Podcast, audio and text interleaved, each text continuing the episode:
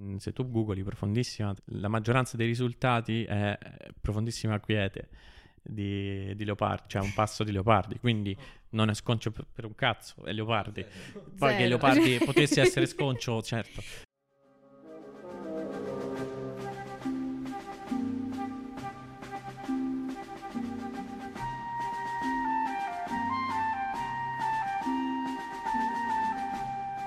Speriamo che questa volta vada bene. Speriamo Perché è già sì. la quarta take.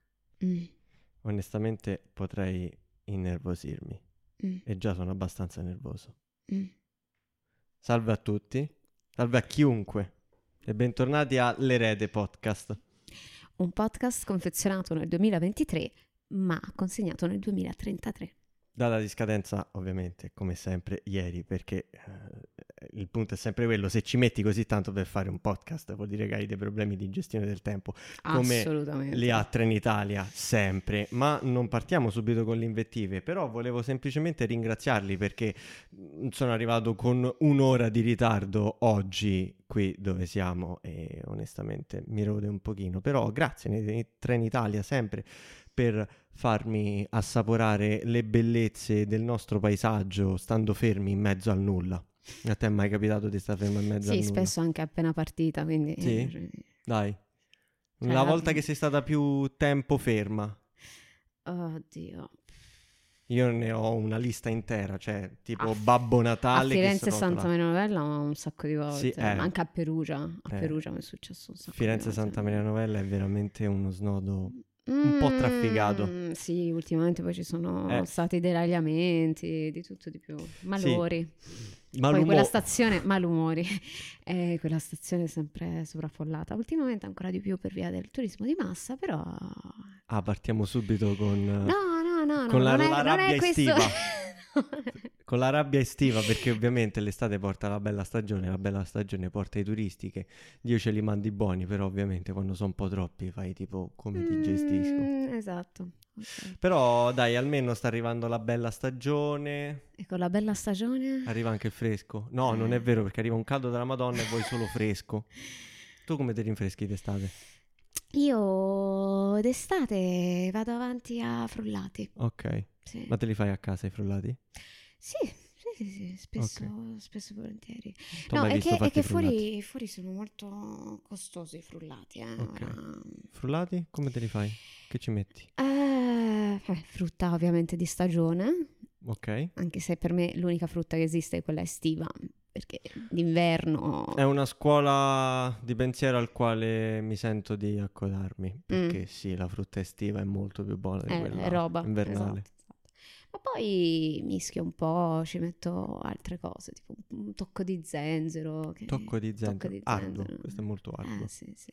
Infatti, a proposito di quello, l'ultima volta che ho messo un tocco di zenzero si è rotto il Porca frullatore. Beh, del resto Ehm. lo zenzero è difficile da tagliare pure col coltello, a volte, sai no, quando lo tagli nel verso sbagliato si sfilaccia tutto. Esatto, esatto. E poi arrivi, ci metti il frullatore, buonanotte al secchio. e Sì, sì, sì. È come arrivare a pensare di poter frullare il cioccolato di Modica, come cazzo fai? Cioè, Quale cioccolato di Modica? Il cioccolato di Modica non esiste più. Se dovesse essere tutto cioccolato di Modica, Modica era grossa, boh, quanto la Repubblica Ceca. Mm, Era un po' un problema. mm. E quindi niente, hai rotto questo frullatore? Eh sì, e niente, non sapevo... L'hai buttato? No, ma che non Come l'ho no? buttato, lì per lì ho detto, eh, no, io non butto via niente. Ok. Volevo capire cosa fare, quindi mi sono messa a cercare su Mhm. internet come ripristinarlo in qualche Mhm. modo o riutilizzare il motore, ecco.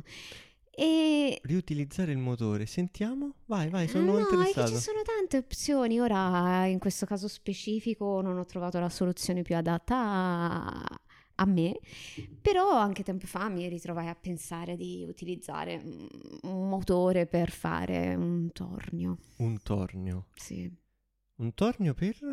A che serve il tornio? Non mi viene Il in tornio mente. è quell'attrezzo utile per fare la ceramica. Ok. Sai, il piatto. Ah, quello che al piatto gira. Sì, sì, sì, sì, quello che esatto. gira. C'è il tornio manuale, in pratica tu eh, hai due mani, quindi il Quello tornio dove- manuale non serve a niente per quanto mi riguarda perché devi stare con una mano a decorare, con l'altra a girare il piatto, quindi Sì, sì, eh, quello viene- dove Patrick Schweitzer ci si mette davanti quando su che è? Su, su su Ghost. Ghost, sì, Eh, ok, e scena che ha reso la ceramica un- Vabbè, è diventata di moda roba- la ceramica. A me non ha mai fatto presa, però bellissima la ceramica. No, la ceramica è dire. bellissima. Io ho avuto la mia fase di ceramica, Ah. di ceramista, mi piaceva questa cosa. Però non Assolutamente. Avevo i soldi per, per il tornio perché costa tantissimo, quindi Ah, ho detto me lo faccio io. Ok. E era un periodo in cui stavano mm, facendo il ricambio de- dell'arredo all'università Mhm. e quindi mi sono portata a casa uno sgabello di quelli universitari, quelli proprio rotondi che girano. E c'avevo un ventilatore rotto in casa, ho visto un video su YouTube e mi stavo costruendo il tornio grazie al... Quindi aspetta, fammi capire. Hai preso questo motorino, suppongo, Del ventilatore, che si è ventilatore. rotto. Sì. L'hai appiccicato sullo sgabello. Sì, è un po' più complicato, c'è da lavorare un po' coi cavi e tutto, però è molto comodo perché sai anche i tre pulsanti che regolano la velocità, regolano di conseguenza anche Vabbè, quella certo, della... È per quello... E quindi ti sei ri- ricavata un tornio a casa che poi sei riuscita ad utilizzare per farci la... Sì, è molto rudimentale, quindi... Vabbè. E intanto non No. ti sei andata a comprare... eh, onestamente non ho idea di quanto costi un tornio comprato. Sì, eh, allora devi avere delle capacità manuali e non cimentarti in cose, cioè nel senso, ora... mm, Vabbè, hai fatto il fai da te, te la sei Sì, fatta da sola. sì, sì, sì, sì, sì. sei stata ecosostenibile. Non hai, hai riutilizzato roba, non hai comprato una cosa nuova, non hai comprato un nuovo ventilatore. Mi dispiace perché- per te perché probabilmente sarai morta dal caldo quell'estate. Esatto, no, ho, ho comprato un piccolo ventilatore da Tiger, ma sai quelli che proprio, cioè, l'USB che non... Che comunque, vabbè. No, no, Faceva, l'aria non gira faceva. per niente, anzi. E, mm, e quindi niente, ti sei fatta sto tornio, figo. Mm. Beh, eh, fai da te se riesci a maneggiarlo, se riesci a Mm. entrare nell'ottica proprio del fai da te, secondo me c'hai una skill in più nella vita, sai no? Tipo quando vai a fare le... mm, le- quando vai a fare gli scout. Ora, Mhm. io non ho particolare simpatia per gli scout, però è anche vero che quando eh, fai appunto il tuo percorso da scout sei obiettivamente più skillato nella vita perché se ti capita di sì. essere disperso almeno sai come maneggiartela e non morire. Quindi alla fine se sai fare fai da te, se sai maneggiarla, comunque c'è elasticità mentale. Ma che poi, cioè, questa cosa mi fa ridere un sacco, eh. Cioè, Cosa? fai da te, cioè, e- e- perché, cioè, in, in italiano fai da te è, è, associato solamente al, al bricolage. Cioè, È eh, non, non è il, il do it yourself eh, inteso nel suo senso più ampio. Cioè, che è letteralmente così, do it yourself, fai da te, però in Italia è boh. Vabbè, è sempre per la questione che per legittimare una cosa, renderla più fica, più aulica, gli devi togliere il nome, o meglio, lo devi mettere in un'altra lingua, lo devi internazionalizzare. Quindi Mm. fa, vedi, eh, piace a tutti. Ha rincoglionito sta cosa, la faceva pure mio nonno eh, 70 anni fa. Sì, ma privarla anche del, di- di- di- del 70% del suo significato, questo è un po'... Dipende da come la vuoi vedere alla fine, cioè n- per Mm. me non c'è assoluta differenza tra do it yourself e fai da te, cioè zero. Mhm. È la stessa cosa, solamente che per bias culturale siamo abituati a pensare che, ah ok, Mm. e fai da te, vado, non lo so, qualsiasi eh, negozio grande dove vendono chiodi, assi di legno, seghe elettriche, martelli e chi più ne ha più ne metta, voglio fare i Mm. pancali per la, per la veranda fuori e vado lì, me li faccio solo e mi vado a comprare proprio il minimo necessario, quello per attaccare. Mentre in realtà alla fine per me fai da te è pure fasse non lo so, cioè alla fine anche tutto questo è fai da te, perché è tutto set. fatto, tu- non solo il set, l'idea, ma anche tutto, cioè come abbiamo organizzato Mhm. l'ambaradam, come Mhm. si suol dire, eppure questo è tutto fai da te, è tutto fatto in questo preciso momento, ma soprattutto con due lire solo con puro ingegno. Infatti, il tema di oggi è proprio questo, Il ovvero do il do it yourself. Anche se io sarò strenuo sostenitore di fai da te, perché più che altro ogni volta che penso a una cosa del genere, anzi dico una cosa del genere, mi viene in mente la canzone di Caparezza, fai da tela, che proprio parla anche un po' di questo, ma su un altro aspetto, su un aspetto personale. Ma E- senti, ma secondo te, no, Sì. la do it yourself, eh, nella concezione che ha adesso, eh, cioè, come, come ci è arrivato? Come si è evoluto nel tempo? Beh, sicuramente mi immagino che non sia una cosa, cioè, a- allora, aspetta, può essere una cosa tanto antica quanto moderna. Mi spiego, Mm. peggio. Ehm, sicuramente è una reazione al, al periodo, cioè nel periodo post bellico, Mhm. che la gente stava senza una lira, non c'avevano niente, Certo, era tutto de- distrutto e però dovevi sopravvivere. Sì, dovevi raccattartela in qualche Esatto. modo. Però allo stesso tempo so che eh, ci sono state eh, delle, delle scoperte qualche decennio fa, mi pare, Mm. dove hanno trovato delle istruzioni, ok? Mhm. eh, per costruire un tempio, una casa, una roba del genere, tipo in Basilicata, in Puglia, hanno trovato un'iscrizione Veramente. dove sostanzialmente c'era come costruire X costruzione. Ma te parlo una roba che risale, ehm, risale al sesto, settimo secolo, una roba del genere. Cosa ora, dici? No, sì, ti giuro, l'hanno trovata, infatti hanno fatto wow. Cioè, quindi- e, e- e Ikea al tempo de- dei romani? Se vogliamo, sì, solo che ecco, te ci voglio te a costruire un tempio. Infatti queste mm, istruzioni Vabbè, le skill che avevano quelli prima. senza dubbio. Però ecco, secondo me viene da un incrocio, ok? Mm. Cioè, nel senso, ehm, è sicuramente una reazione al periodo dopo la guerra, Mhm. però è una cosa che è sicuramente innata nel, nell'essere umano. Cioè, prima obiettivamente Sì, non è- c'era il progresso tecnologico che c'è adesso, quindi non c'era il consumismo, non c'era il capitalismo, quindi le cose te le dovevi fare da te. Probabilmente è ritornato più che è nata come Mm. filosofia alla fine, se vogliamo. Perché poi, se non sbaglio, come filosofia attuale nasce negli anni 50, una roba del genere.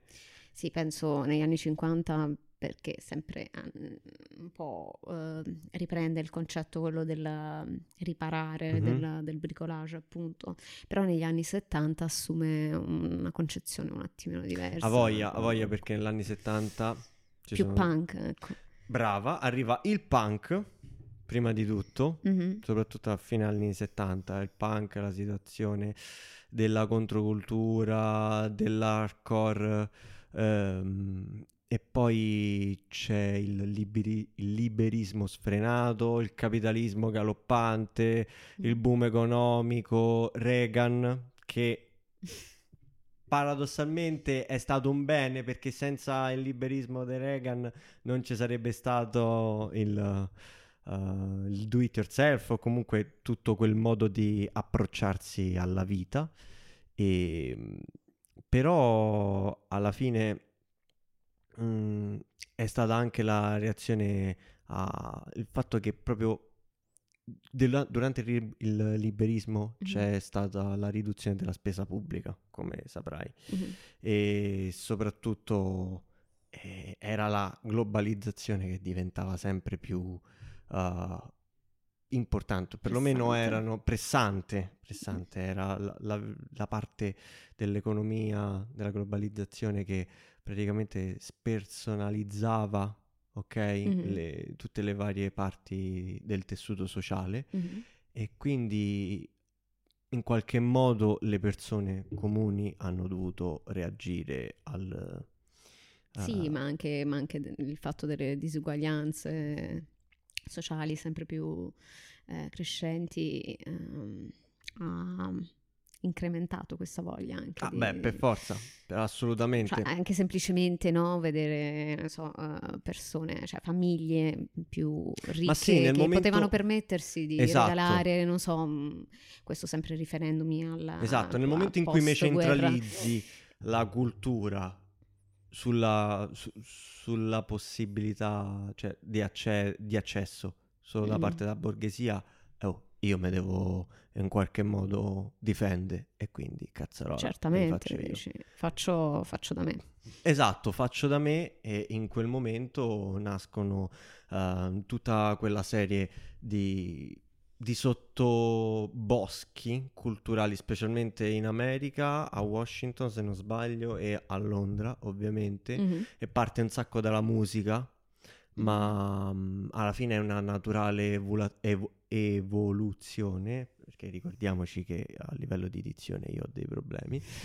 Ehm, è una naturale evoluzione del fatto che la cultura è sempre per tutti, l'arte se più, più cerca di essere chiusa, più esplode e più le persone cercano di eh, andare contro il tipo di arte istituzionalizzata. E infatti in questo caso viene, eh, diventa centrale la, fu- la figura di mm, Ian McKay, Mhm. perdonatemi per la pronuncia, che è il eh, fondatore dei Fugazi, belli Fugazi, dei Minor Threat e soprattutto della Discord Records, Mhm. che in quel periodo era, era inizio agli anni 80 circa, fine anni 70, inizio anni 80, Mhm. oltre ad aver eh, creato tutto il sottotesto dell'hardcore punk, ehm, cominciano a eh, nascere le fanzine Mhm. fondamentali per la diffusione sotto banco col passaparola vero e proprio della- de- degli eventi culturali, comunque di quello che stava nascendo, perché comunque sì, si parla di musica, ma poi in quel periodo comincia a fiorire piano piano anche la, la scena dello skating ehm, e soprattutto c'è mm, la, la- il fatto che in quel periodo c'è il rock and roll, ok? Mhm. Tra anni 70 e anni 80 comincia a diventare sempre più importante il rock and roll. Mhm.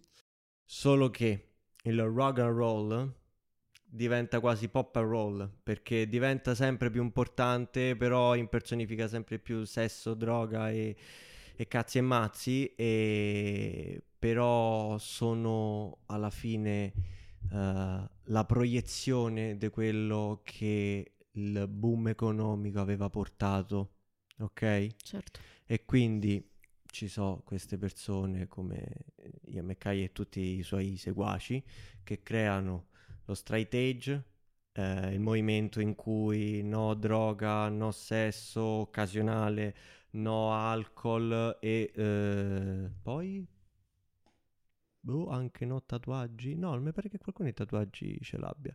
Comunque, no vizi, Mhm.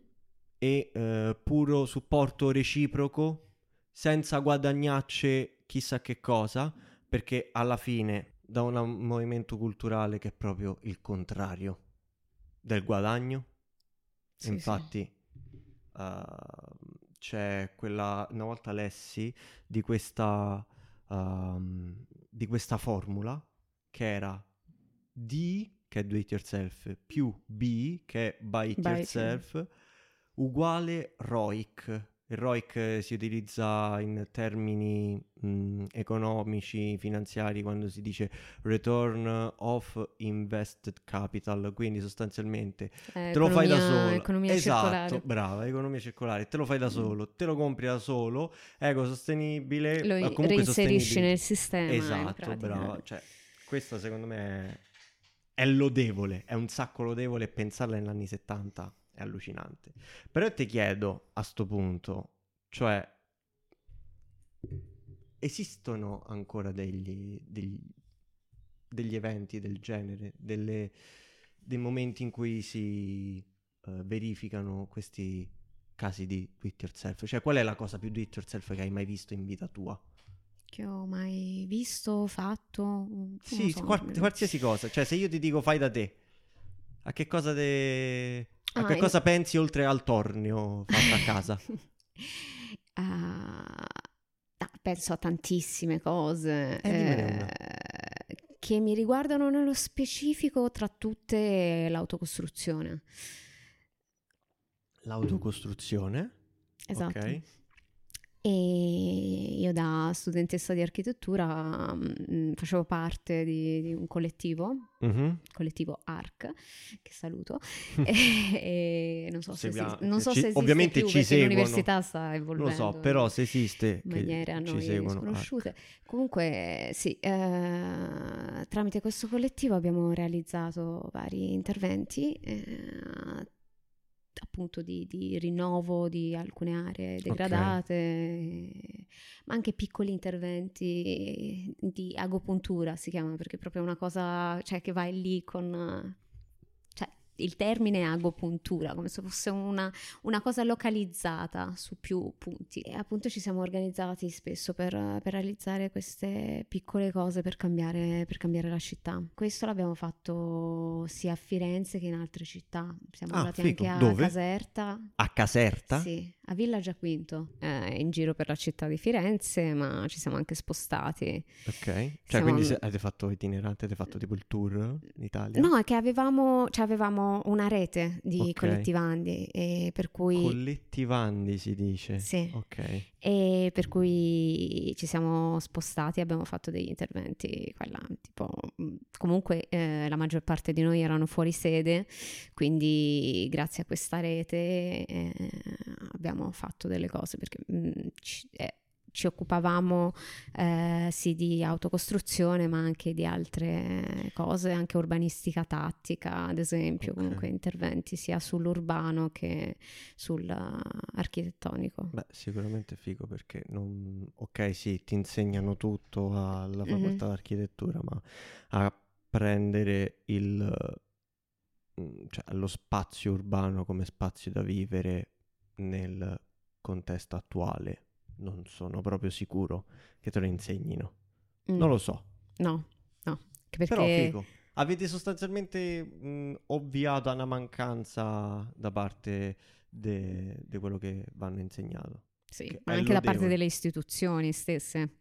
Salutiamo le istituzioni che ci seguono assolutamente. E sì, è, è- molto bello perché ehm, ti mette, cioè questo modo di operare ti mette in stretto contatto con la comunità e tu, Eh, que- questa è una delle cose che mi manda più in e fissa. tu ti metti lì e progetti assieme a loro, cioè sai le loro necessità, non è un progettare pensando a, cioè dal tuo No, studio seduto e... È perché è come se fosse tutto un lavoro collettivo, cioè partecipano tutti. Esatto, esatto. in qualche modo, sai, ogni tanto mi ricorda come facevano le campagne, le campagne politiche Mhm. una volta. Una volta parlo anche, boh, dieci anni fa.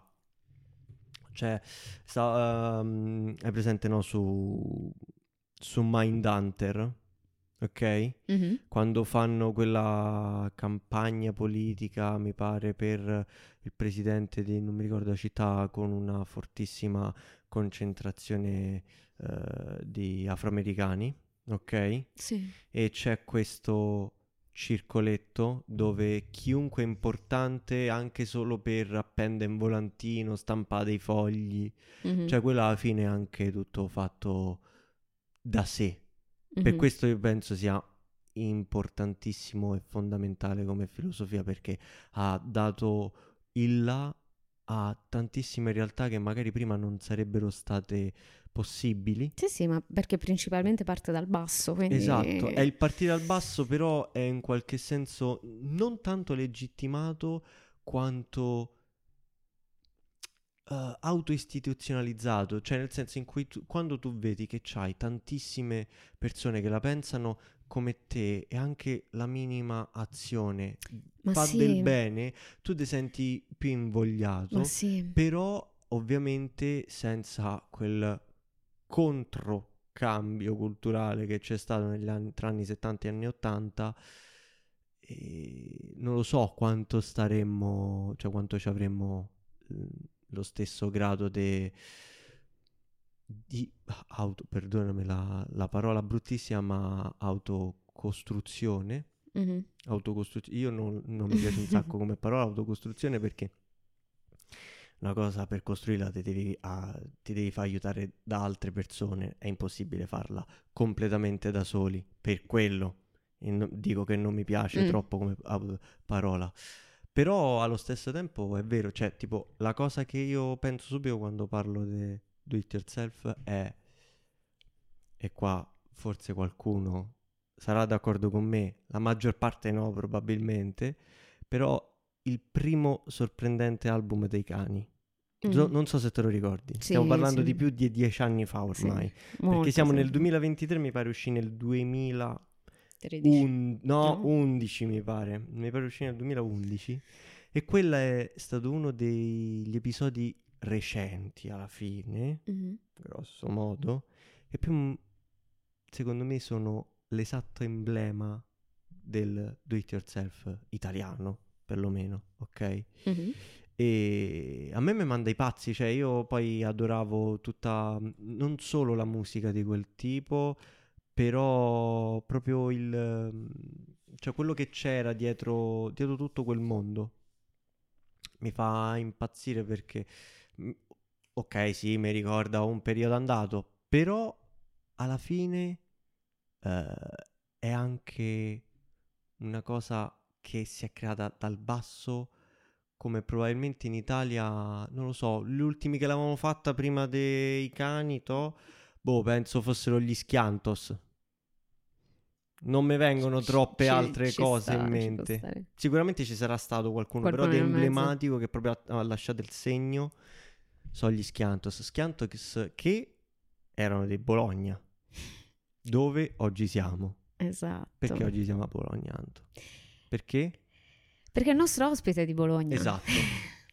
Vogliamo dare il benvenuto al nostro primo ospite. Eh. Primo, speriamo, di una lunghissima serie. Primo ospite che, appunto, vive qua, è un amico da una vita, però lui è probabilmente l'incarnazione, una delle persone più, più pregne, più dentro questo circolo che mi viene in mente, ovvero Emanuele Cantoro. Sono arrivato. Ciao, è arrivato, è comparso. Un, un faro. Così, è comparso. No, vi fa ridere che ci sarà... Non stavo parlando nel microfono. Ci sarà questa... Ecco, queste sono... Appunto, questo è tutto fatto sul momento, al volo. Mi farà ridere che poi nel montaggio ci sarai tu che apparirai dal nulla. io faccio così, di solito. Sì, Sì. appari dal nulla. montaggio. È il montaggio. Bene, intanto... Ciao. Ciao. Sarà più tipo... Allora, ci scusiamo subito per l'audio, però purtroppo non potevamo mettere un altro microfono perché non c'è proprio spazio, quindi ce lo spalleggeremo. Ok? Eh, Sì, mi scuso per l'audio. Io, io appaio nel montaggio e nell'audio di solito me- un po' meno. tanto Scarseggio. Allora lo metteremo qui in mezzo. Ciao, come stai Faro? Bene, tutto bene, Sì? grazie. Sì, dai. Mm, come ti trovi? come ti trovi qua? A casa tua? A casa tua. Ah, guarda, qui, qui è tutto bellissimo, complimenti. Sì, infatti c'è da dire il fatto che questo podcast eh, spesso sarà itinerante e andremo in varie città. Non faremo i live. Primo podcast itinerante. Boh, non lo so, forse sì, mi farebbe un botto ridere se fosse il primo podcast itinerante, però sì, andremo un po' in giro e oggi è la prima tappa della prima stagione, ovvero Bologna con Faro. Faro. Perché Faro? Eh, no, sì, certo. Perché Faro? Se no poi dici... Assolutamente, mm, io mi chiamo Emanuele Cantoro. eh, Io però per... No, ci hai provato, però ci hai provato. Non lo diremo mai. Questa cosa non uscirà in questo modo. Vabbè, rimarrà il mistero. Sì, I- sì. Contessa non si sapeva chi era per tipo i primi tre anni, quindi non vedo perché. Sì, non c'ho bisogno del sacchetto in testa, ma quel nome è andato via perché non lo sentivo più su di me. E la cosa che posso dirti è che era una scelta, mm, appunto, che, che aveva fatto il suo tempo e quindi il nome d'arte è andato via. Mi sembra, mi sembra più che... Ah, adesso vedo l'intervista. Ah, ah, ah, hai fatto un po' come The Weeknd. Sì. Sì, sì, sì. Però sì, non lo so, era un- aveva a che fare proprio con un periodo che secondo me si era concluso e quindi ora mi sento bene con eh, Emanuele Cantoro. Vabbè, ma dici un po' che cosa fai? Perché sei mio amico, prima di tutto? Perché sei qui a Bologna? e perché sei qui?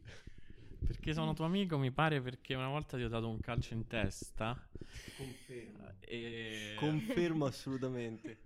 No, non in testa, in faccia, qua vicino sotto l'occhio. Era un Dr. Martens rosso. Tu su- avevi la cresta verde. E io avevo i capelli verdi e, e mi ero buttato da un palco e così ci siamo conosciuti. E... Incredibile. Che comunque è uno dei modi, se posso dire, anche in linea con la puntata più punk per conoscersi. Cioè, buongiorno, bam, calcio in faccia subito. Eccomi, ho detto che appaio così. Era, era tutto montaggio. E, mm, eh, cacchio, mi, mi ero concentrato su questa cosa. Che altro mi hai chiesto? Ehm, No, cosa fai? cosa Presentati. faccio? Io faccio... Allora, faccio un sacco di roba. E principalmente, se dovessi dire... qua- quando faccio le bio, dico illustratore fumettista. E... È abbastanza vero. È abbastanza vero, però per esempio ultimamente eh, c'è da aggiungere editore, eh, perché ho aperto un'associazione e una casa editrice, eh, che prima era una rivista e basta, e, mm, ma era già un impegno. E, mm, che altro faccio? Eh, beh, mi piace fare quello che mi piace spesso, forse è il motivo per cui sono Che se posso dire è la risposta più paracula al mondo quando non sai dire cosa fai.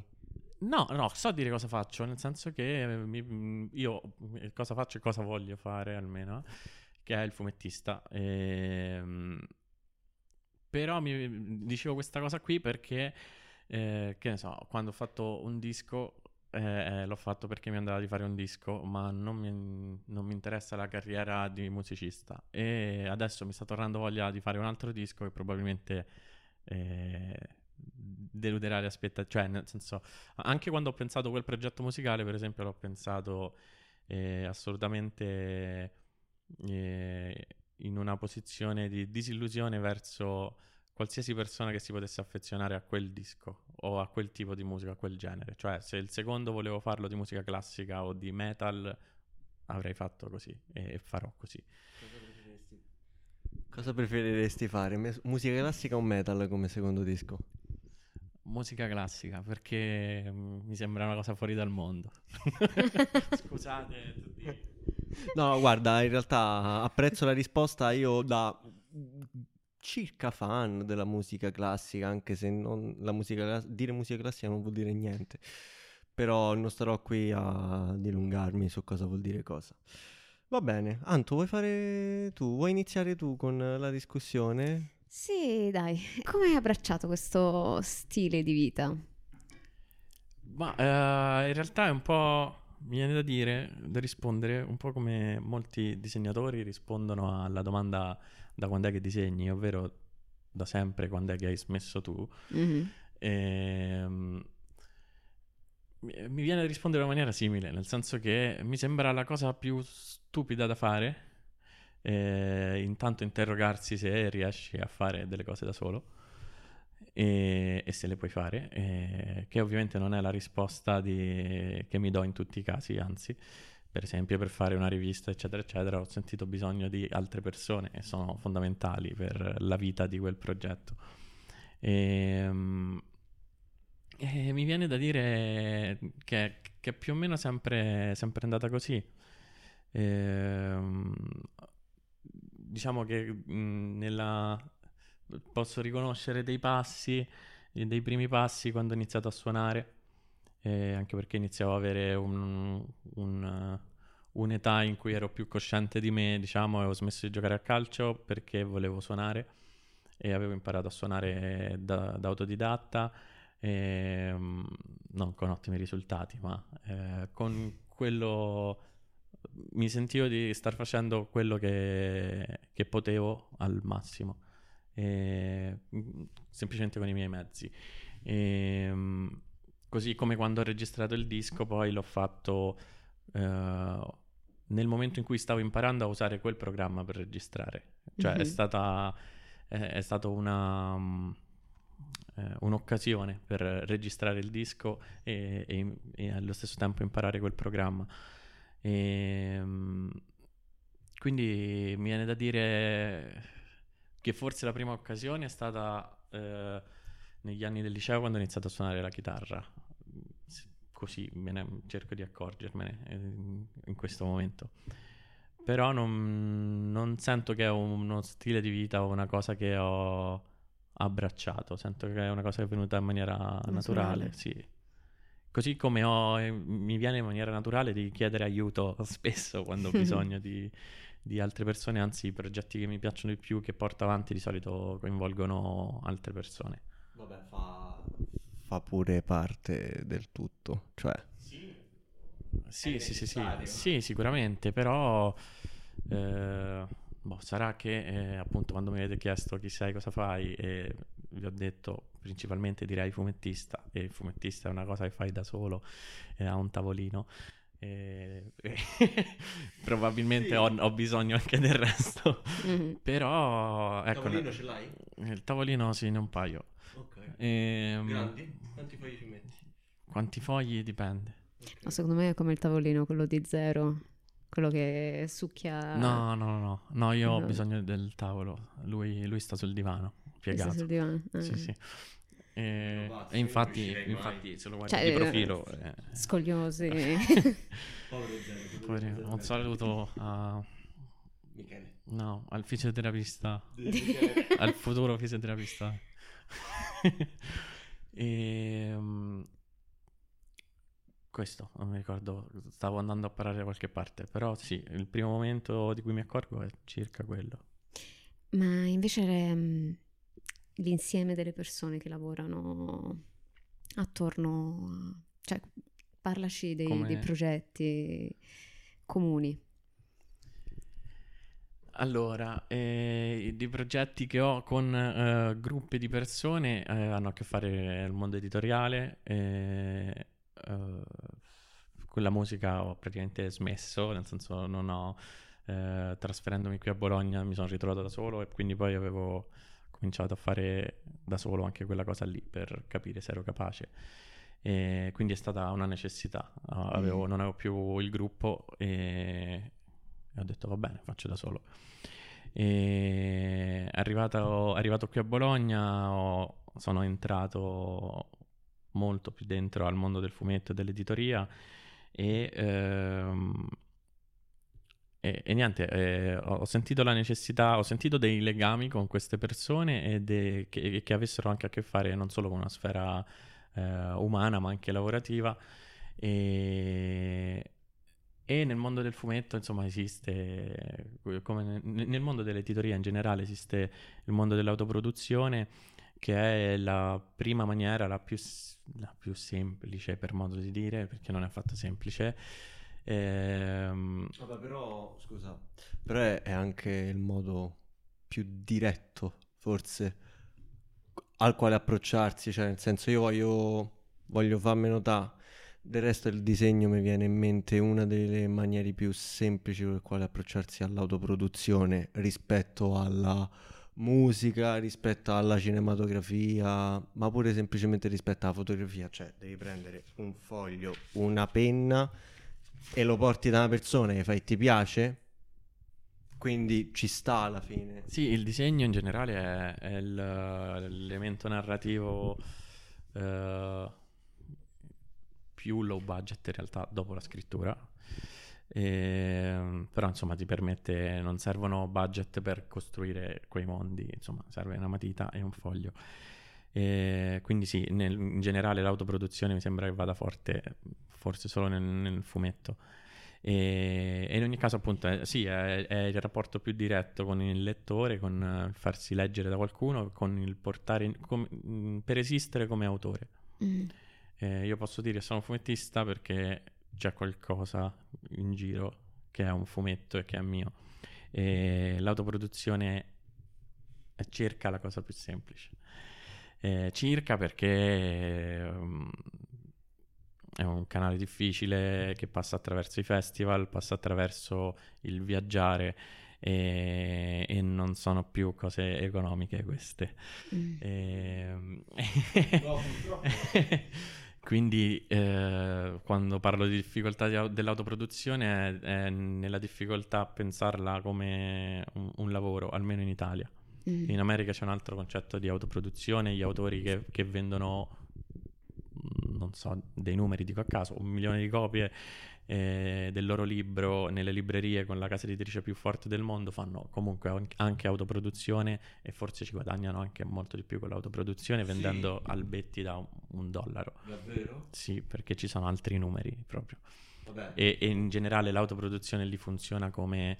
eh, s- mm, non so, mi viene a parlare di Simon Anselman che, mm, che fa una sorta di versione drogata dei Simpson eh, per farvi capire che genere di fumetti fa e Ma sempre con lo stesso tratto, de... cioè ricopiando lo stesso tratto di Growing?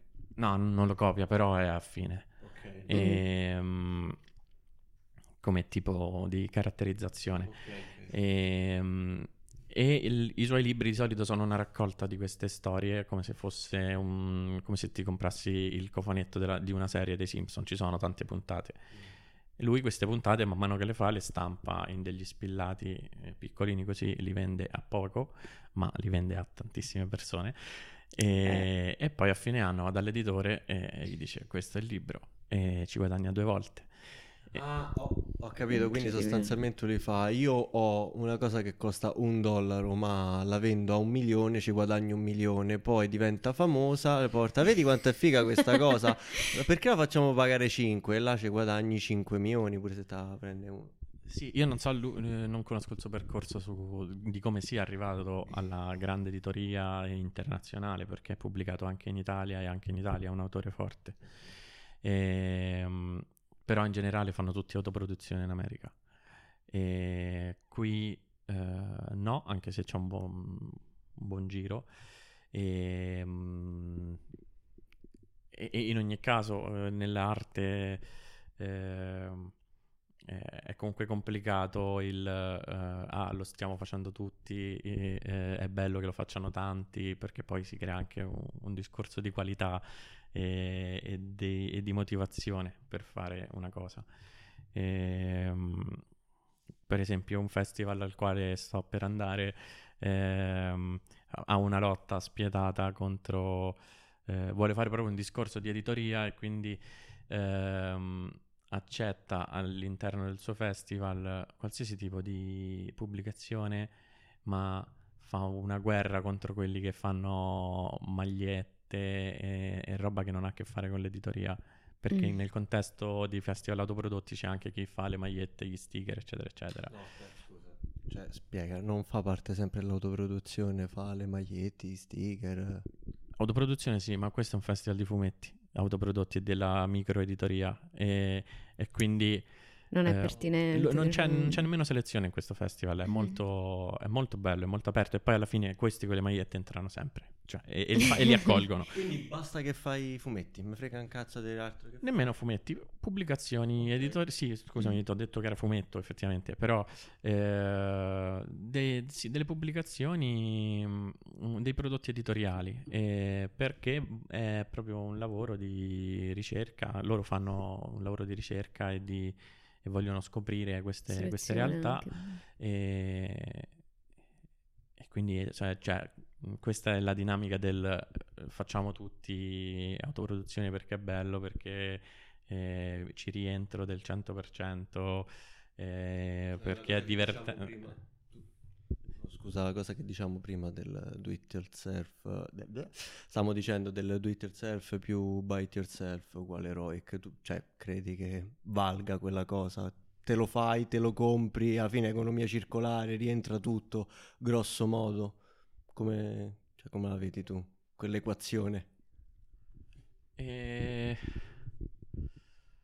Sì, mi- cioè in qualche modo mi funziona. Sì, eh, ti direi sarebbe molto bello. che- Cioè, nel senso che per vederlo davvero sarebbe da estendere questo concetto al di fuori dell'editoria, al di fuori eh, cioè, quando vai al mercato. Qualsiasi eh, sfera della vita. Sì, qualsiasi sfera. Ehm, perché non riesco a vederne dei risultati pratici perché eh, eh, il modo in cui frequento questa, questa pratica è, è nell'editoria praticamente. Nelle magliette anche, qualche maglietta, non lo so, però eh, sì, lo, lo- posso parlare di risultati in questo ambito. Vabbè, dai, figo, ci hai fatto capire più o meno cosa fai nella vita. Non, No. non sono sicuro di questo, non sono sicuro. però Vabbè, piano perché? Piano piano, piano. Io una volta ho visto una mostra tua, ho letto uno, due, tre libri, almeno, almeno tre, almeno tre. Tra l'altro uno c'è probabilmente qua da qualche parte, non lo so, poi forse comparirà in un qualche taglio come sei arrivato tu prima, ovvero dal Dal cielo, cielo. così. E senti, tu hai parlato del festival che fanno a Roma, che si chiama Crack, ok? Che non inneggia in nessun modo a nessun tipo di sostanza stupefacente, No. Assolutamente. E, però in realtà tu non sei a Roma, ma appunto sei a Bologna. E ti volevo chiedere, prima avevamo nominato gli Schiantos, che sono una delle, secondo me, mm, eh, cioè una delle cose che più rispecchia il do it yourself, perlomeno in Italia. Però in realtà ho sempre visto Bologna come, ok, sì, la città dei comunisti, la città rossa, cosa succede? La città delle follie, quello, quello che ti pare. Però, eh, a parte gli scherzi, pensi che mh, Bologna come città sia il centro in Italia di questo tipo di produzione, cioè abbia una sua rilevanza perlomeno a livello nazionale, a livello internazionale, cioè che da qui nascono un sacco di cose, come, non lo so, Roma è per il cinema e Milano è per la musica, per Mhm. fatte capire. Ehm, allora, io penso che Bologna in un certo senso sia una città come le altre. È successo. Eh, Poteva succedere, poteva succedere in Qualsiasi qualsiasi momento. eh, ho detto una frase che non andava bene. Ehm, no, e in un altro senso penso che sia il centro un, un polo culturale importante, nel senso che eh, vivendo qui eh, ti accorgi della, eh, dell'enorme attività culturale che c'è, che sia ehm, che venga da eh, festival eh, o che siano eh, che, ve- che escano fuori da eh, investimenti del comune o che siano in- robe indipendenti in spazi occu- occupati, in spazi più mm, non so, privati, indipendenti di fondazioni, quello che è. Però eh, diciamo che ogni settimana c'è un festival, c'è un... eh, vabbè, adesso c'è la moda di chiamare festival qualsiasi cosa, quindi ci sono anche quei festival che, che si estendono in otto mesi, mm, non sono proprio dei festival, però eh, insomma ogni fine settimana c'è qualcosa eh, da vedere e, e in ambiti anche diversi. Eh, sicuramente mm, Bologna è, è molto importante per il fumetto, eh, più che per altro, penso. E, mm, però insomma ci sono tante manifestazioni e questo sicuramente eh, io sento che è il posto giusto dove stare per quello che faccio io e ehm, non so, eh, io ho, fatto, ho studiato in accademia qui e quando mi chiedono eh, se, se è un'accademia come le altre, se, se ha senso trasferirsi perché c'è questo odissea del- nel trovare casa, eccetera, eccetera, e alla fine in qualche modo mi, mi viene sempre a dire che ne vale la pena perché c'è un è effettivamente una città giovane e c'è una socialità diversa, c'è una un- è un posto che secondo me si vive in una maniera un po' diversa dalle altre città. E, eh, nel senso che sembra veramente in mano ai giovani, ehm, in qualche modo. Probabilmente non, non è così per tutti, non tutti la pensano così, non lo so. Ehm, però eh, è, è veramente facile conoscere eh, persone, creare collegamenti, creare, sì, fare networking, mi viene in inglese, e, e, e quindi costruire qualcosa. Adesso ho appena, ho appena, pubblicato una mia storia breve in un volume eh, finanziato da, dal Comune di Bologna che si chiama Riparazioni. E, e lì però parlo di, dell'altro rovescio della medaglia, ovvero che um, è, è, molto bello, cioè è, uh, è facile uh, creare una rete e, e, ed è un posto dove penso che nascano tante cose e, um, e tanti collettivi, tanti gruppi di persone che vogliono lavorare insieme ad una cosa ma ehm, è difficilissimo in, in, un altro senso costruire in un posto dove ogni tre anni l'intera città, gli interi abitanti di questa città mm. cambiano. Mm, c'è un ricambio un posto, molto frequente. Quindi... È come se... Um, io que- vabbè, nella, quando abbiamo presentato questo libro ho parlato di essermi sentito come il primo uomo sedentario ehm, perché mi sento che sto rimanendo in un posto, sto cercando di costruire qualcosa in un posto dove è un posto di passaggio. Per mm. moltissimi è un posto di passaggio. Non sono il primo a rimanere a Bologna, non, non mm. sarò l'ultimo. Ehm, ma la sensazione è questa, che, che sia veramente difficile creare eh, radici qui. Sì, molti, mh, mm, non so, per esempio quando ho creato la rivista eh, molte persone attorno a me eh, mi, han, mi, avevano raccontato di, della facilità con cui si creavano queste situazioni di collettivi e, e di, mh, mm, di, cui si creavano proprio delle riviste. E, mm. Ma mi hanno, anzi, si sono molto stupiti del fatto che fossi riuscito a, mandarle, a mandare avanti questo progetto più di un anno. Mm. Perché eh, con la stessa facilità con cui nascevano le cose morivano. Mm. E, ehm, e, quindi trovo che sia un posto... Um,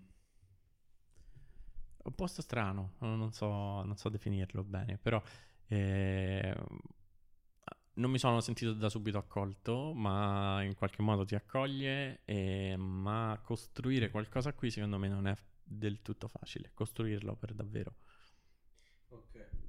Sostanzialmente è come se fosse il rovescio della medaglia. Wow, è la città più figa dove poter cambiare vita, paradossalmente, per uno che viene dal liceo.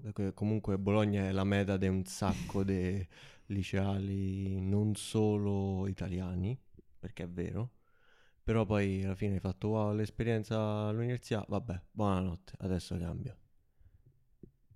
Che è figo perché comunque ti dà questo posto dove c'è una cosa alla settimana, anzi c'è una cosa al giorno alla fine, però allo stesso tempo so così tante che appunto c'è il ricambio e nessuno, cioè non si crea mai il, um, il tessuto, il, cioè il tessuto non è mai fitto, il tessuto sociale, culturale non è mai fitto abbastanza che riesce a perdurare nel tempo.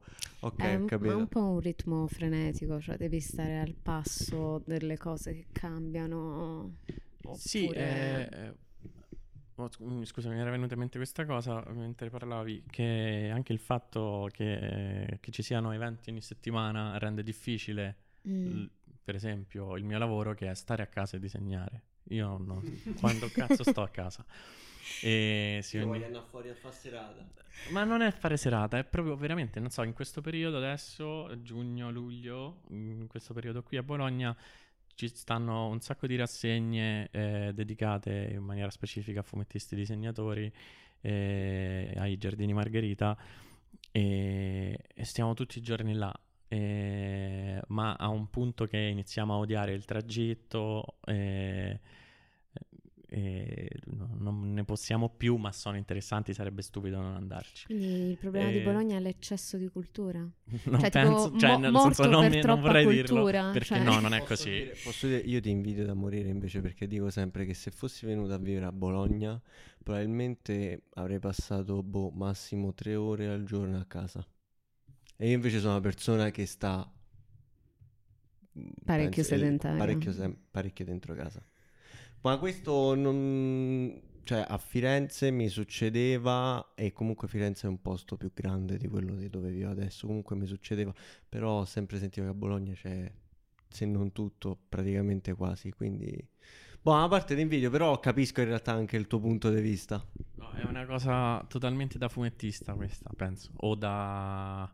Non so, perché ho sentito anche altri fumetti... Mm, Ratiger, che è stato eh, l'editor di Coconino, quindi una delle case editrici di, di fumetto più importanti in Italia.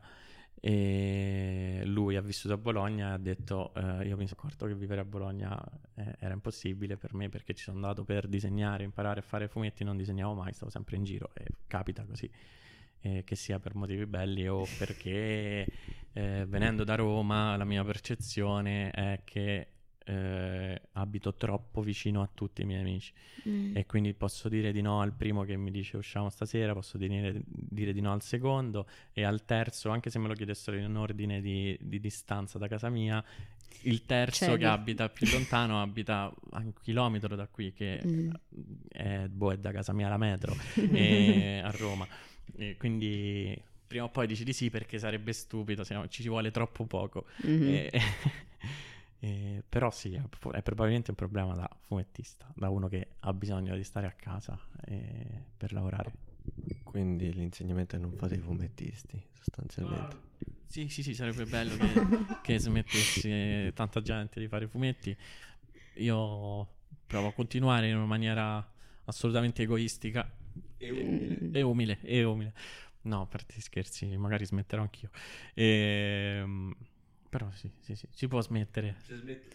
No, è, è, un po' una moda. Se smettessi di fare fumetti, che faresti? Faccio... Li sto facendo fare al momento. Cioè, l'editore. Quindi non smetterai di produrne, ma pens- proverai a produrre quelli che penso mm. che siano validi. Ma senti, eh, il... Quindi il do it yourself, a parte il, il significato etimologico, um, ha un'accezione individualistica secondo te oppure... Dipende perché nel senso que- questa cosa prima anche rispetto a come ne parlavate voi eh, cioè sicuramente ha un'accezio- un'accezione individualistica ma ha dei riscontri buoni secondo me anche su, su una collettività mm. perché per esempio puoi fare delle cose da solo e farle da solo posso, o farle da solo con, quello, con quello da solo insieme o con quello che hai può essere ecologico per esempio, mm-hmm. eh, può essere buono per qualcosa di esterno a te. E, um, ovviamente per te vuol dire che impari a fare quella cosa, eh, che eh, ci guadagni, che eh, porti a compimento mh, mm, questa cosa qui, oltre a imparare la parte pratica, a conoscere le cose eh, sì, alle quali f- cambi mm, forma, mm, diciamo. Sì. E, um, però penso che sicuramente abbia a che fare anche con, eh, con un esterno. Mm. E, ehm, eh, sì, mm, eh, io quando vado ai festival e eh, anche quando compro una cosa di, di qualcun altro che, che, so che l'ha prodotta lui, eccetera, a, a, anche semplicemente vedere altri che fanno queste cose, le proprie cose da soli, eh, intanto ti mette in un, in un sistema di... ti apre nuove possibilità eh, perché eh, il fare le cose da soli non vuol dire stare, stare chiusi in una scatola, ma eh, eh, anche cercare di... Mm, cioè, nel senso, non servirebbe nemmeno andare a un festival per vedere gli altri, ma eh, ti, semplicemente fare una cosa da solo poi ti, ap- ti apre gli occhi eh, mm-hmm. eh, sulle altre cose che siano oggetti, eccetera, eccetera, eh, e ti fa immaginare, pensare come, come, funzionano le altre cose, quindi ti apre una curiosità eh, su cose che non hai fatto tu mm-hmm. e su come si possono fare. E sembra un po' il programma di Dimax eh, come è fatto e di, il programma di un, un ente aspetta, televisivo aspetta oh. Dimax c'è diventato no, eoni dopo lo stai ripetendo è diventato eoni dopo prima lo facevano io lo vedevo su no vabbè lo diciamo eh, eh, diciamo. ora, ora, l'hai detto, coglione. Ci abbiamo provato. Senti, io devo fare una domanda un po' più basica invece. Ma che cazzo è profondissima? e che c'è sta alla fine di questo buco? Allora, sul buco è un'interrogazione un po', un po' particolare. In generale il nome eh, di questa cosa eh, ci, è sta- ci è stato chiesto il significato perché è una cosa così sconcia, eccetera, eccetera. In realtà ci piaceva che fosse una cosa eh, ambigua perché ci piace approfondire la superficialità delle cose. Non, non per forza approfondire le cose, ma anche approfondire eh, la superficialità, perché delle cose superficiali o, o, o sceme o scontate possono essere importanti e belle. E, e, e niente, quindi ci, quando ce lo chiedono e, ci, e, e, danno già una direzione a quel nome, come per dire è sconcio, eh, ci, ci, diverte. Soprattutto perché, non so, per esempio mi capita- a me è capitato tanto di googolare profondissima per vedere l'indicizzazione del sito, altre cose nostre online. E in ogni caso, tra le, mh, se tu googoli profondissima, tra le, eh, la maggioranza dei risultati è profondissima quiete di, di leopardi, cioè un passo di leopardi, quindi non è sconcio per, per un cazzo, è leopardi. Zero. Poi Zero. che leopardi potesse essere sconcio, certo. Sì, eh, però lo lasciamo... e, e, e, e, appunto poi profondissima vuol dire qualcosa che, che vuole andare molto nel profondo. La malizia eh. Sta, chi, sta, negli occhi di chi guarda. Dico, la malizia sta negli sì. occhi di chi guarda. Sì, sì. No, pensavo uh, volessi finire alla Paolo Bitta questo proverbio, quindi... Ovvero? non lo so, un modo inventato. E, um, Profondissima è nato come un collettivo di, in realtà, di tre persone eh, che volevano fare una rivista e volevano pubblicare le proprie, volevano uno spazio per pubblicare le proprie cose, che tra l'altro questa cosa non è successa perché nel primo numero, nella prima cosa abbiamo fatto ci siamo già forse sentiti un po' editori, cioè ci piaceva eh, fare da direttori artistici, cioè almeno per quanto riguarda me nel primo numero non c'è niente di mio, c'è un testo, un editoriale, ma poi volevo coinvolgere subito altre persone. E ci faceva creare questa, questa cosa che eh, ora le riviste stanno un po' tornando, eh, eh, almeno nel, nel sottobosco de- dell'editoria. Eh, tutto, quel, tutto quella, quella, questione delle fanzine che diciamo prima, cioè comunque vuol dire che hanno la loro fottuta importanza in, questo, in, questo, mondo, perché anche cioè, alla fine la vostra è una, fan, è una rivista, sì volendo anche, però comunque rientra in tutto quel macrocosmo del mondo delle fanzine. Non siamo esattamente associabili alla fanzine proprio perché eh, in contesti di editoria indipendente, autoproduzione, eh, microeditoria, eccetera, eccetera, sembriamo troppo de- dei snob, dei fighetti per quanto non lo siamo. Così come nel contesto dell'editoria, nell'editoria mainstream sembriamo troppo degli sfascioni, mm. per quanto non lo siamo. Cioè, eh, eh anche in quel senso, forse il, l'approfondire la superficialità eh, non servirebbe solo a noi. E, e, e, quindi noi ci troviamo cer- molto distanti dalle fanzine, così come dalla, dall'editoria mainstream, ma semplicemente perché... Mh, eh, la rivista è una cosa che nell'editoria mainstream ancora non è tornata in realtà, cioè esiste solo Linus adesso e fa, sta, sta anche rantolando a livello di qualità. E, um, e di lettori. E, um, nel, um, per quanto riguarda la microeditoria e le, autoprodu- le autoproduzioni, noi cerchiamo, abbiamo sempre cercato di fare un, un prodotto con un certo tipo di costume pop eh, e non ci siamo mai pensati, non abbiamo mai utilizzato, ecco questo è un errore che io vedo spesso nell'autoproduzione, eh, la possibilità di fare le cose da solo non vuol dire, o meglio, la libertà che hai nel farla e nel scegliere per esempio i materiali. Mm-hmm. Ehm, mi, faccio sempre questo esempio, quindi mi riviene in mente questa cosa, chi, chi me ne ha sentito parlare mi sentirà dire questa cosa di nuovo.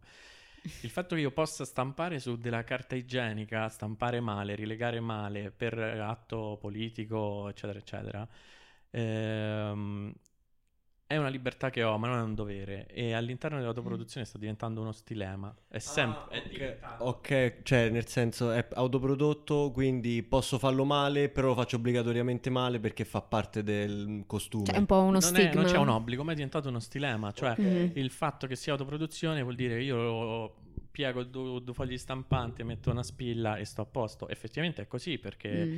però dipende da, da che valore vuoi dare al tuo lavoro, eccetera, eccetera. Invece noi l'abbiamo pensato, è ovviamente una, una- un'opportunità e un'opportunità importante vedersi stampati, eccetera, eccetera, ma dobbiamo andare verso quello che ci interessa.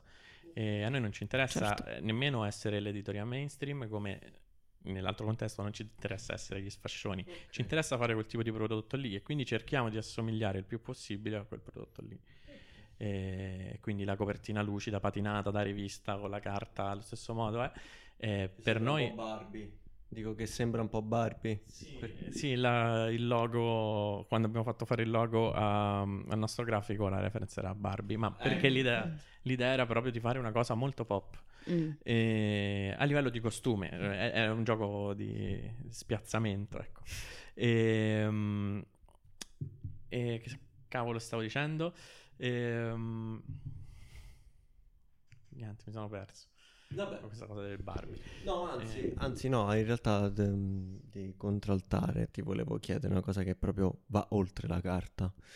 Cioè, secondo te, come, come può tutta questa realtà evolvere, se evolve effettivamente con la digitalizzazione, con il fatto che ormai l'arte è alla portata di tutti, la cultura è alla portata di tutti e chiunque soprattutto la può, la può fare. Vediamo Le tipo... può anche. Esatto, cioè vediamo tipo eh, la musica fatta in casa. Fino a 5 anni fa una roba del genere non era che era impossibile, ma la facevano determinate persone.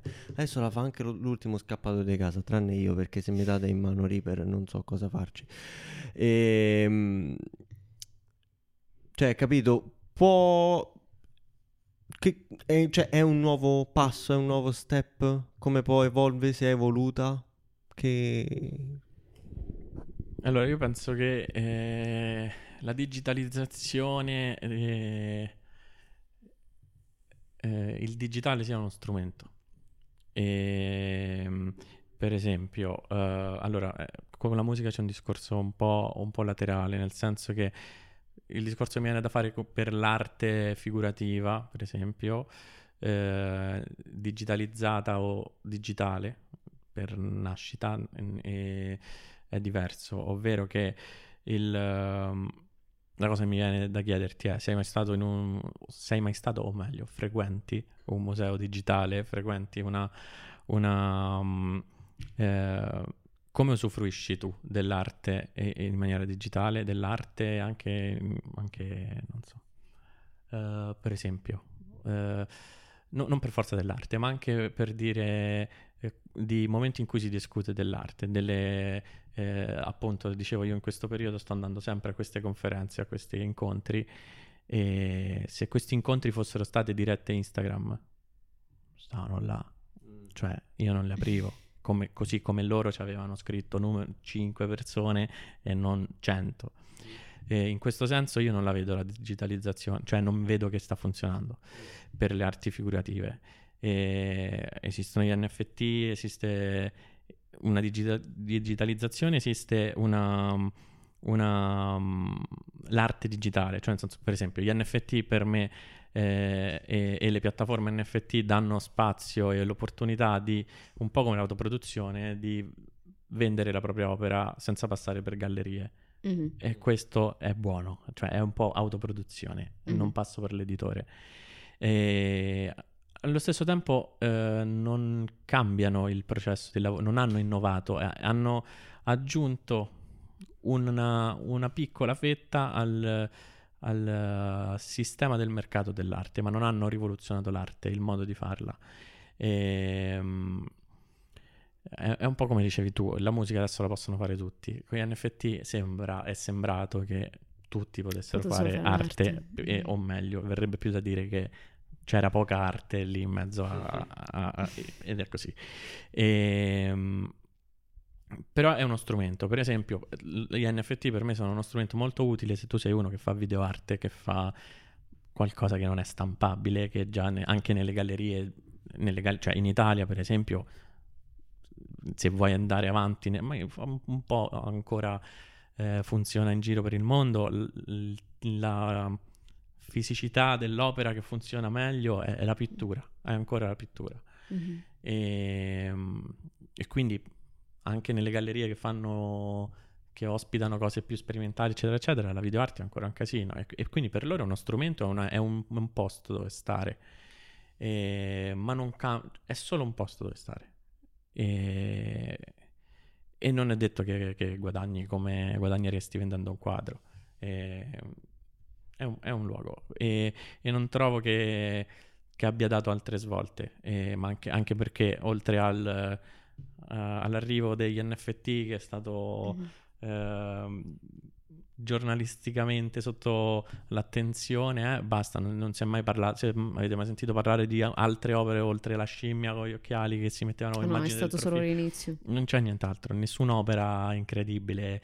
Cioè, eh... Sì, anche perché cioè, beh, era proprio il periodo dell'ascesa e della sì, ma diciamo, tra l'altro chi fa, poi della, esatto, della chi, fa, chi fa NFT, eh, che sono persone che conosco e continuano a dirmi sta scendendo, sta scendendo, c'è sempre meno gente eh, o c'è sempre meno roba di qualità o ce n'è comunque anche trovarla poca. poi è, è, difficile per cui ti, ti, porta un po' a... sì eh, anche sistemi di ricerca anche mm. il fatto che sia poco esplorata questa cosa qui per esempio ecco una cosa mi viene da dire mh, mm, magari più nel mio campo nell'editoria eh, una cosa che mi dispiace molto, io eh, il progetto che poi è diventato il primo libro di Profondissima, la prima collana di Profondissima, si chiama Tolt, il progetto Tolt è nato da me, eh, eh ero, sono stato una settimana da solo in vacanza senza fare niente, non vedevo l'ora di fare qualcosa perché sono malato.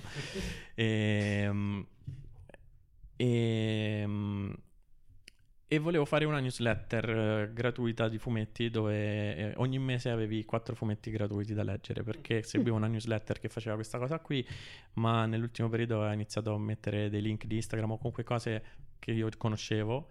Non, non, non, eh, quando la seguivo all'inizio mi, mi, sorprendeva di più, diciamo, e ho detto perché non provo a fare quello che, che mi aspettavo da lui, eh, da questa newsletter qua. E e cercare però di, di, fare da editore, da costruire io la storia insieme a queste persone, da, costru- da, dare un filo logico a questa serie di storie e a questa serie di uscite.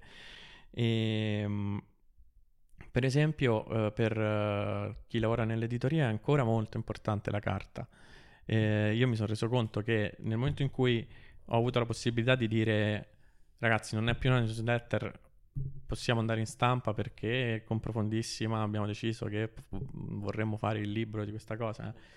È cambiato tutto, cioè eh, anche i tempi di lavoro, ho visto proprio tutti molto più, più felici di lavorare a questa eh, cosa. perché comunque, cioè, nel momento in cui metti mh, la dimensione della materialità, vuoi non vuoi avere la cosa sotto mano, che la puoi toccare, che la puoi consultare quando ti pare paradossalmente anche in un modo più lento rispetto al suo aprire il computer e andare a trovare la cosa però c'ha tutto ora non è una questione di essere nostalgici è eh, il sapore della carta no è la fisicità proprio ti trasmette perlomeno a noi in, in quanto esseri umani ti trasmette un altro tipo di esperienza Scusami, eh, però questa è una, è una, cosa che è totalmente nella nostra testa e che io sono molto dispiaciuto, sono molto contento che, che sia una pubblicazione Tolt, che sia di carta, che posso vederla e posso portarla in giro. Sono molto dispiaciuto di non aver continuato a lottare sul digitale, perché il digitale esiste da un po', è un po' che è possibile pubblicare fumetti o quello che è in digitale.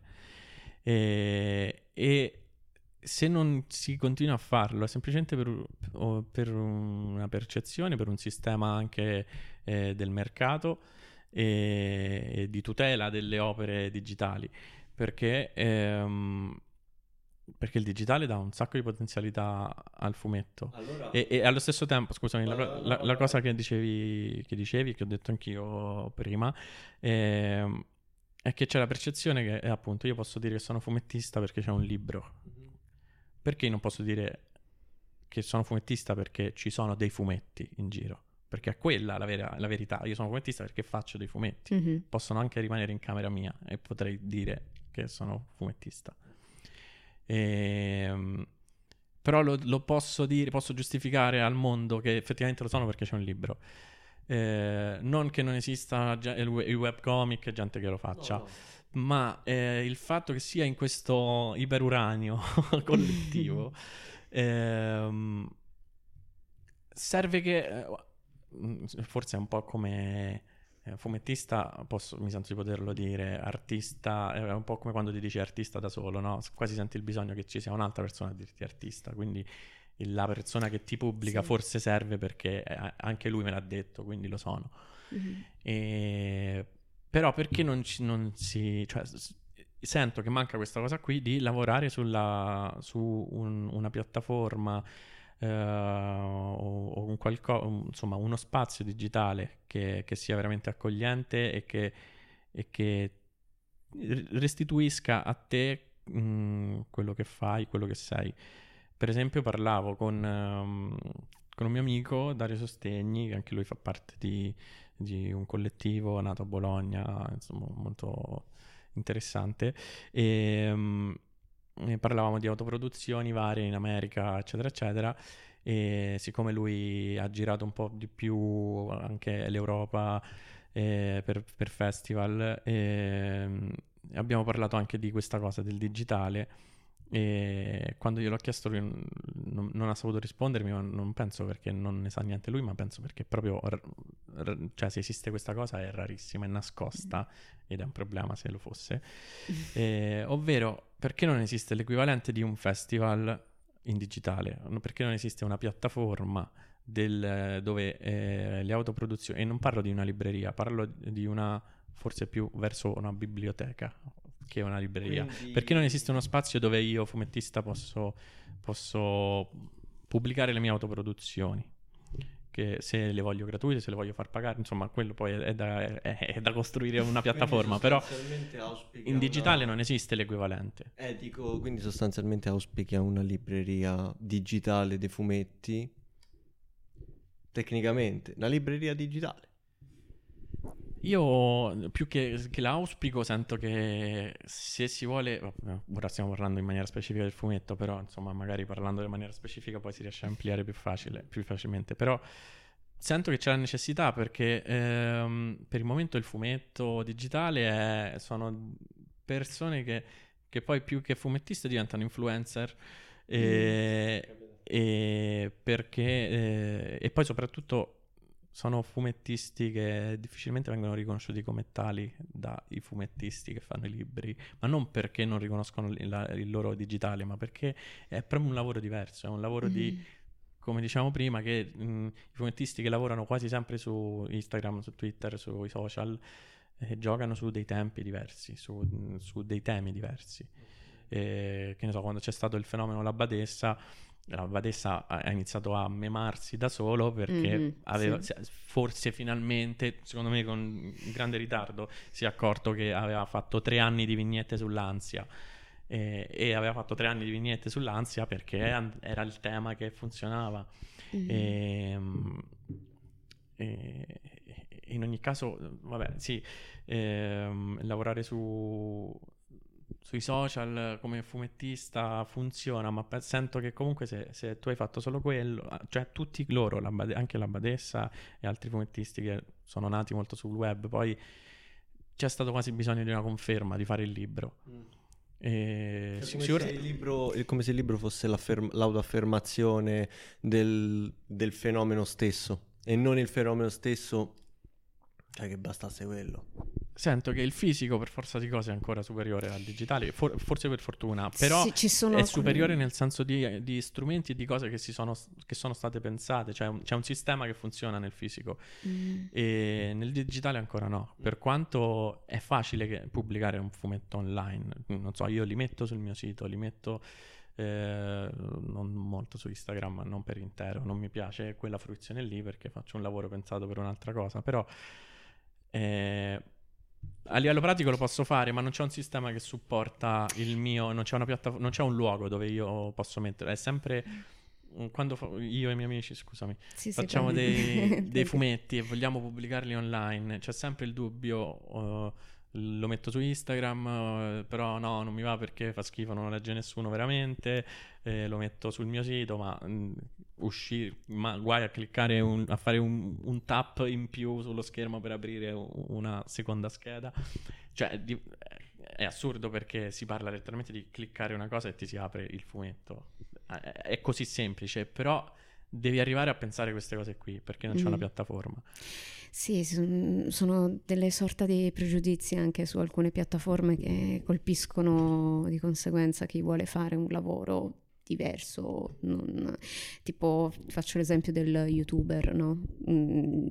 Chi magari porta un lavoro un po' più serio, giornalistico, anche l'esempio di, di Shai, no? Cioè viene visto comunque, c'è questa Per chi non sapesse, Shine di Breaking Italy, ovvero Alessandro Masala, che ovviamente ci segue. Ciao. Ciao, questa cosa, no? Che lui ora è segnato a vita, è uno youtuber, ok? E quindi non viene preso seriamente da chi il giornalismo lo fa sulla carta, per modo di dire, ecco. Però è un po' quello, cioè eh, ci sono certe piattaforme che un po' ti, ti bloccano, per così dire, o comunque non ti danno lo spazio adeguato per... C'è però un fenomeno contrario, al- Mm. lo dico al volo. Eh, non so se avete mai sentita la storia della biblioteca di Minecraft. Praticamente, ora il contesto e, e le motivazioni sono completamente differenti, però sostanzialmente su Minecraft hanno fatto una biblioteca dove ehm, tu con i vari segnali, di, che proprio, cioè tu li, vai- li puoi leggere e con i vari libri che adesso puoi scrivere nelle varie versioni successive, ehm, praticamente hanno messo su Minecraft ehm, dei libri che eh, nei pai- in tanti paesi del mondo sono stati o censurati Sì. o vietati o bruciati completamente Mm. e senza, cioè ovviamente esistono questi libri ancora, ma non in quei posti, non sono leggibili e consultabili in questi posti, però sopravvivono grazie alla, alla loro dimensione digitale e Digitale. anzi probabilmente nella loro dimensione digitale sono ancora più forti della loro dimensione fisica. Ora non c'entra niente il- la dimensione del fare adesso, però proprio per dare co- di contraltare che dipende sempre dal contesto che gli dai assolutamente. Velocissimamente eh, dicevi appunto ci sono delle piattaforme che ti segnano, eh, era solo per dire per esempio per questa cosa non ci sono piattaforme che ti segnano, proprio non ci sono piattaforme. Non ci sono piattaforme, punto. E quindi quello è il problema. Infatti beh, per tornare a, a um, Do It Yourself io le pubblico sul mio sito, cioè non ci sono, mi sono fatto la Mm. mia. E poi se la gente in qualche modo fide- fidelizzi, nel senso che eh, la gente che mi segue sa, eh, sa che lavoro in un certo modo e che quindi magari è importante cliccare su quel link per, leggere, perché poi c'è Mhm. una dimensione ottimale per farlo. Mm. E, ovviamente, e anche perché il mio lavoro mira a, un certo tipo di percorso che è più Mhm. lento, non, non miro a- ad arrivare a, a- a quello o a non arrivare immediatamente a, a quello che non mi conosce, non miro al virale, a queste cose qui. Quindi, oh, se non clicchi il link, amen. E, tra l'altro, adesso sto stampando delle cose che ho pubblicato in digitale. E, Mhm. e- ed è anche in me questa cosa del, del vederle fisiche. Dato che siamo, siamo in chiusura, eh, l'esempio più figo per te di, di questa filosofia? E allora, eh, non ha a che fare con... eh, non so se è l'esempio più figo, eh, probabilmente conosco delle cose più fighe, ma al momento non mi vengono. Eh, però la cosa che ultimamente mi ha affascinato di più, forse perché sto anche andando in quella direzione, cioè vorrei fare una cosa del genere, ehm, è questo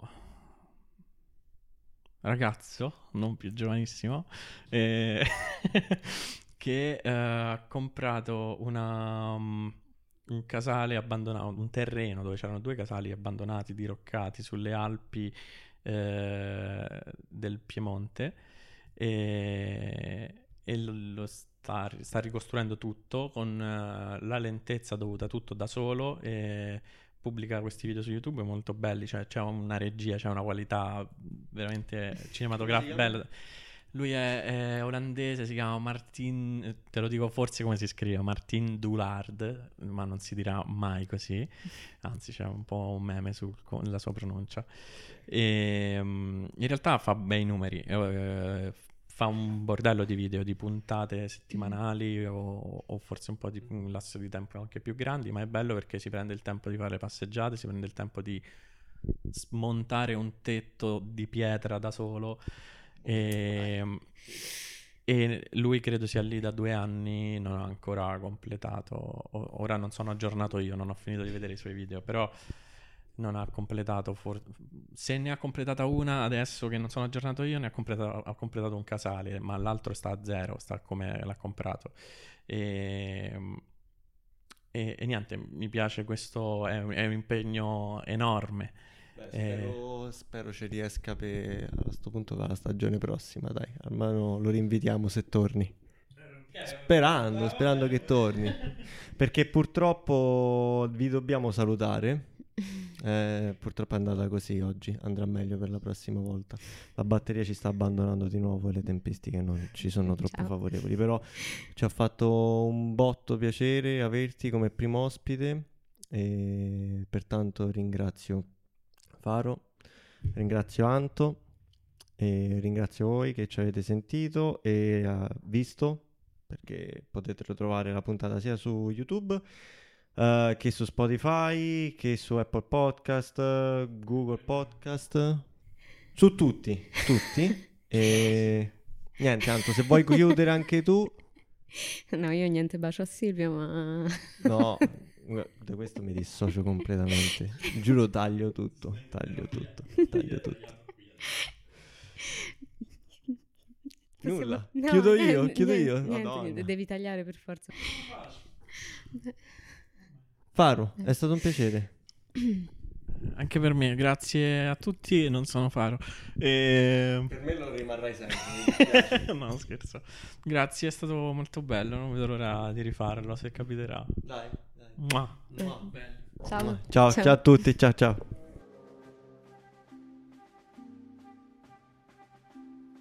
L'Erede è un podcast autoprodotto, scritto e diretto da Leonardo Babusci e Antonella Dedia. Grafica e scenografia sono di Antonella Dedia, regia, luci e montaggio sono di Leonardo Babusci. La musica è un estratto del bolero di Maurice Ravel del 1928.